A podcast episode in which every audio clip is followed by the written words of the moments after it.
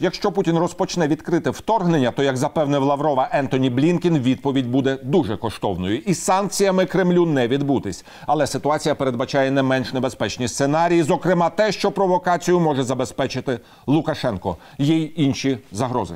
Ви можете обговорювати ймовірність вторгнення на рівні двадцяти або вісімдесяти відсотків, але це не має значення. Ми повинні бути готовими до найгіршого. Єнс Столтенберг, генеральний секретар НАТО. Про периметр пекучих небезпек, які кроки мав би невідкладно зробити президент Зеленський, дипломат, колишній міністр закордонних справ України Павло Клімкін.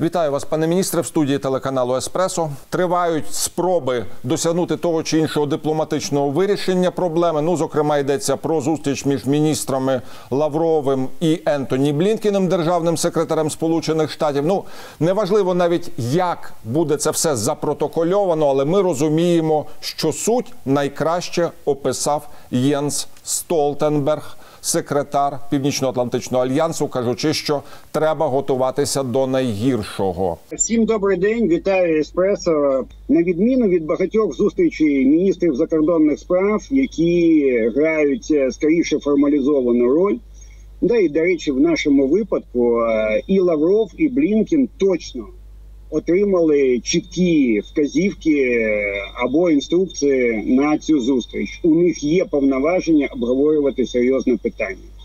Друге, всі пам'ятають, що тільки Блінкен і Лавров були на закритій частині зустрічі Байдена з Путіним. Е, ніхто інший там не був присутній, тому вони в курсі всіх нюансів і конфіденційного обміну думками в Женеві. І, звичайно, можуть, якщо, звісно, захочуть, а я впевнений, що захочуть, підвести підсумки. Якщо ви пам'ятаєте, Байден, ну, вибачте за сленг, як на районі кажуть, поставив на лічильник Путіна і сказав, що у нього є від шести до дванадцяти місяців на те, щоб покращити свою поведінку. Не потрібно бути найкращим з математики у школі, щоб порахувати, що якраз зараз шість місяців. І це перший термін, коли Росія може звітувати або не звітувати про те, що зроблено і не зроблено. Третій момент. Дуже важливо зрозуміти, що Лавров за інструкціями Путіна буде намагатися добитися від Сполучених Штатів. І я маю на увазі останні заяви Путіна, такого класичного дзюдоїста. Ви можете це розглядати навіть в прямому сенсі.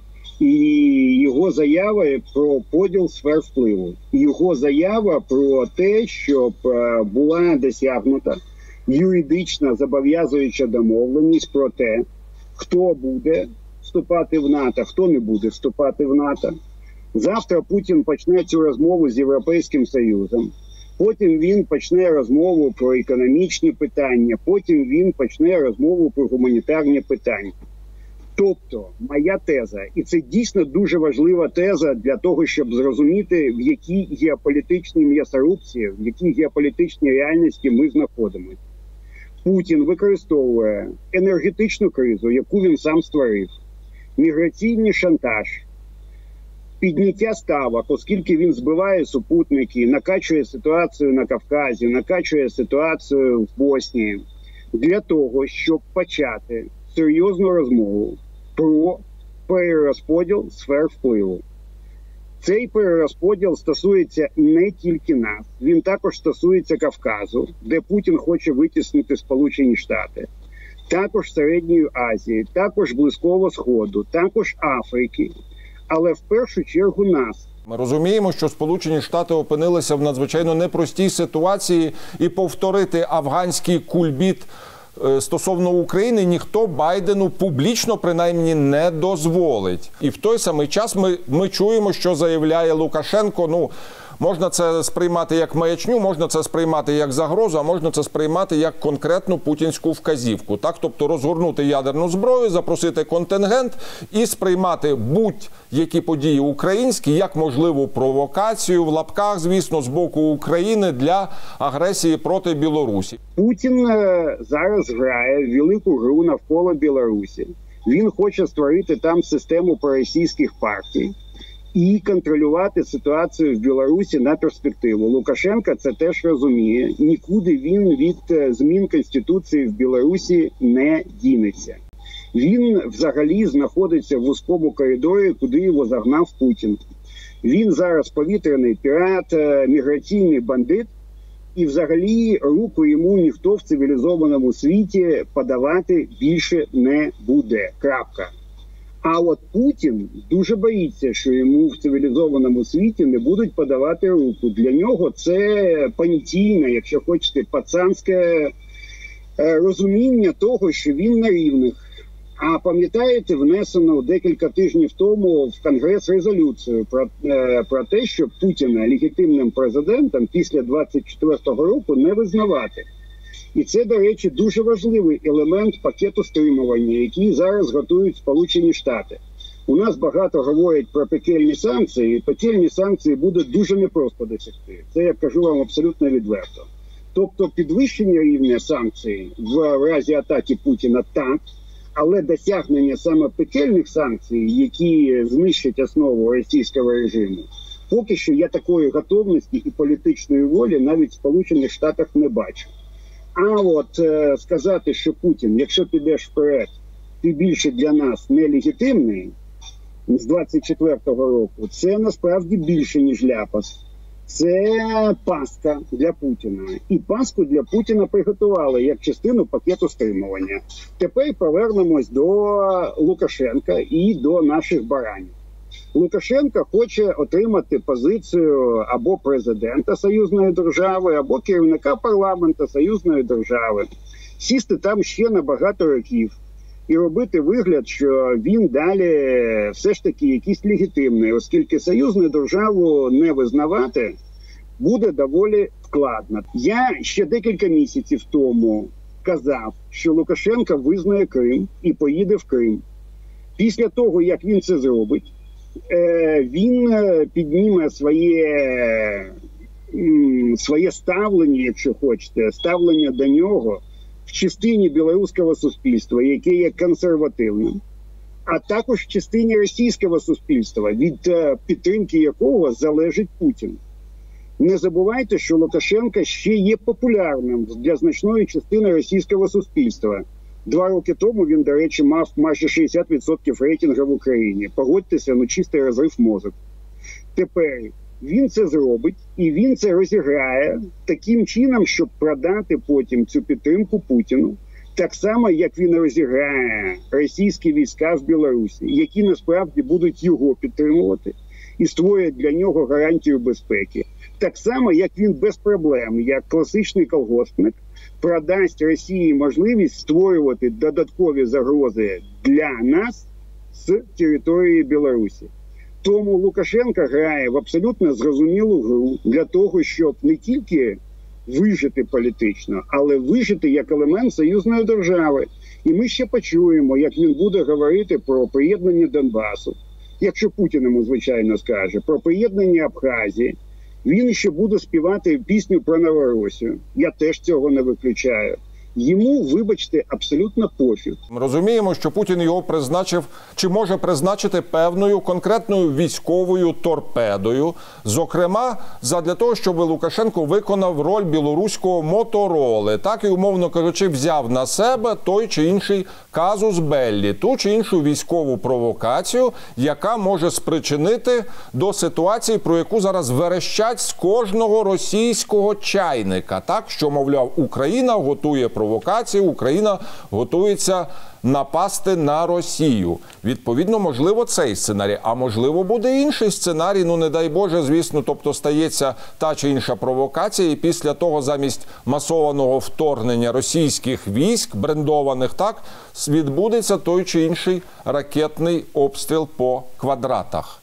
Маєте рацію.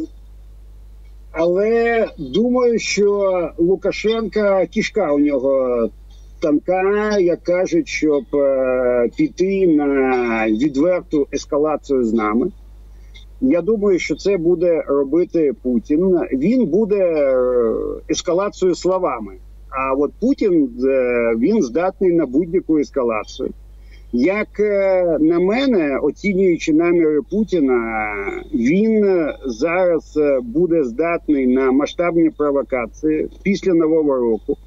В який, який час він вибере, чи це буде січень, чи це буде кінець зими, чи взагалі він піде на цю опцію після того, як з ним поговорить Байден, ніхто сказати не може. Більше того, дещо знаючи і спостерігаючи Путіна вже багато років, думаю, що він і сам не знає, який варіант він вибере. Він буде гратися в тактичну гру і шукати у нас слабкі місця. Як тільки він їх побачить, він одразу, не коливаючись, по них вдарить. І я вважаю, що він на сьогодні готовий і вважає це найкращим збігом обставин для того, щоб підняти ставки для мілітарної ескалації. Але знову-таки, і не повторюю, що це не значить, що Путін піде вперед. У випадку, якщо ми до цього готові, підготовлені, попереджені, задіяли війська, задіяли Нацгвардію, задіяли тероборону, розуміємо, де місце кожного. І замість того, щоб зареєструвати всіх, у кого є зброя, ми шукаємо у когось зброю. Тобто ми займаємось чистим маразмом. Нам потрібно повернутися до простої, зрозумілої, чесної дискусії з людьми. Не дискусії, а спілкування, якщо хочете, і сказати, ми не боїмося, ми не панікуємо, але ми готові. І чим краще ми готові, тим менше шансу Путіна піти вперед. А другий момент, як я вже говорив, Путін боїться тільки американців. І поки що він буде торгуватися. Тому не піднімайте поки що ставки, я не до вас, звісно, звертаюся, до тих, хто тут розводить галас. Давайте краще підготуємось, зрозуміємо наміри. Мене турбує, і мені це каже дуже багато експертів, ну, звичайно, конфіденційно, яких я знаю, що в Росії знову-таки думають про підготовку окупаційних адміністрацій, такі, які вони мають на Донбасі. Тобто вони можуть зіграти в цю гру або відповідно зі Сходу, або відповідно з Півдня. А може, щоб розпорошити наші зусилля, ще й зробити це по декількох напрямках. Я от вчора спеціально присвятив пару годин російським ЗМІ. Це, звичайно, не найкраще, що буває, і настрій аж ніяк від цього... Не читайте більшовицьких газет перед обідом, так? Точно. І після обіду не читайте. Преображенський у Булгакова – це прекрасно. Але там кажуть, що українці і українська хунта зосередили більше половини своїх сил на Донбасі. А це означає, що вони здійснять, е, здійснять якусь військову операцію, завдадуть удару. Одночасно вони спекулюють про те, що у нас зараз е, в політичному контексті непроста ситуація. І нашу владу може врятувати теж тільки підняття ставок. Подивіться на російські телеграм-канали. Це в кожному написано. І вони почали свідому кампанію, оскільки ми знаємо, кому ці телеграм-канали належать. Вони належать зрозумілим російським спецслужбам. І те, що вони пишуть одне і те ж, це означає, що отримана вказівка розкручувати емоції, піднімати градус протистояння і готувати російське суспільство до можливого конфлікту. І ми ж всі прекрасно пам'ятаємо, що було з Грузією в дві тисячі восьмому році. От ми намагаємось передбачати дії Путіна. От ми займаємось маразмом, вибачте. Ми маємо передбачати наші дії на будь-які дії Путіна і дії наших партнерів. Маємо отримати одну стратегію з американцями і з Європейським Союзом на будь-які дії Росії. Я знаю, американці готуються, якщо буде ця віртуальна онлайн-зустріч Байдена з Путіним, про це сказати. Ну, наскільки я розумію, Лавров і Росія готуються до денонсації мінських домовленостей. І другий кейс, а справді, чи ми, чи наша влада, точніше, теперішня, робить достатньо для того, щоб, так би мовити, підсилити наш голос в цьому великому євроатлантичному, не знаю, діалозі між Кремлем, Вашингтоном і Брюсселем, і Берліном? Чи ми тільки кидаємо на амбразуру кулебу? Я не почув від Володимира Зеленського стратегію захисту України, захисту українців в цій ситуації. Я можу навести вам декілька простих прикладів. Ми ж не можемо, як відомий пастушок у казочці, там валати-валати, вовки-вовки, а потім на п'ятий раз ніхто не добіжить на допомогу. Якщо ми кажемо, що є реальна загроза з боку путінського режиму, давайте, хоч незначно, але тим не менше, збільшимо наш військовий бюджет. Якщо в Росії він збільшується майже на п'ятнадцять відсотків, а у нас на п'ять цілих дев'яносто п'ять сотих, ну там на шість відсотків, то ми ж маємо зрозуміти, що цей бюджет е, має бути збільшений. І це, до речі, важливий сигнал і для українців, і для наших партнерів, що ми визнаємо, що загроза є. Давайте серйозно почнемо працювати з територіальною обороною. Путін же боїться не тільки наших збройних сил, він боїться тих, хто буде захищати кожен клаптик української землі. От я б на місці Володимира Зеленського поїхав би навчання тероборони. На Донбас їде, прекрасно, але на тероборону хтось має звертати увагу, для чого тоді закон про національний спротив? А потім шукають у людей зброю калібру сім шістдесят два. Е, так давайте не шукати зброю, а навпаки людей зареєструємо і скажемо, що це захисники, які будуть боротися за кожен, за кожен сантиметр української землі. І це не, не гасло, не, не якийсь девіз.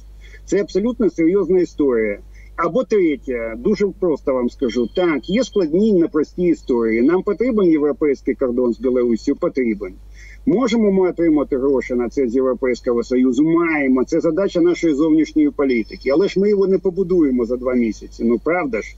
Чесними маємо бути. Але можна от зараз просто прийняти закон про колабораціонізм. Ну, оскільки люди, які будуть входити до окупаційних адміністрацій, які зараз готуються Росії, вони хто? Вони колаборанти? Колаборанти з російським режимом. Ну, чому цей закон не можна прийняти прямо зараз? Чому він не розглядається як невідкладний? Ну, може, ми турбуємось тоді про рейтинги? І якщо ми турбуємось про рейтинги, а не про захист України, це одна історія. Або мені скажіть, маємо ми запровадити контроль біометричний всередині країни? Видає Путін паспорти? Ми ж знаємо, що пороздавали паспорти не тільки на окупованій території. Знаємо? Знаємо. А як ми це будемо контролювати? А як ми будемо контролювати тих, хто в'їжджає з Росії без реальної біометрики? От якщо Путін видає паспорти на окупованій території, ми що, не маємо запровадити біометрику з Росії? Маємо. Але якщо ми не запроваджуємо, то ми, напевно, турбуємось про рейтинги, а не про щось інше. Тому є абсолютно зрозумілі речі, які можна і потрібно робити. І їх потрібно зробити саме зараз, чесно ведучи діалог з суспільством. На превеликий жаль, маю завершувати нашу розмову. Щиро вам вдячний, пане міністре, за цю відвертість в ефірі телеканалу «Еспресо». І сподіваюся, що основні персони нашої влади вас почують. Успіхи, Фантіна!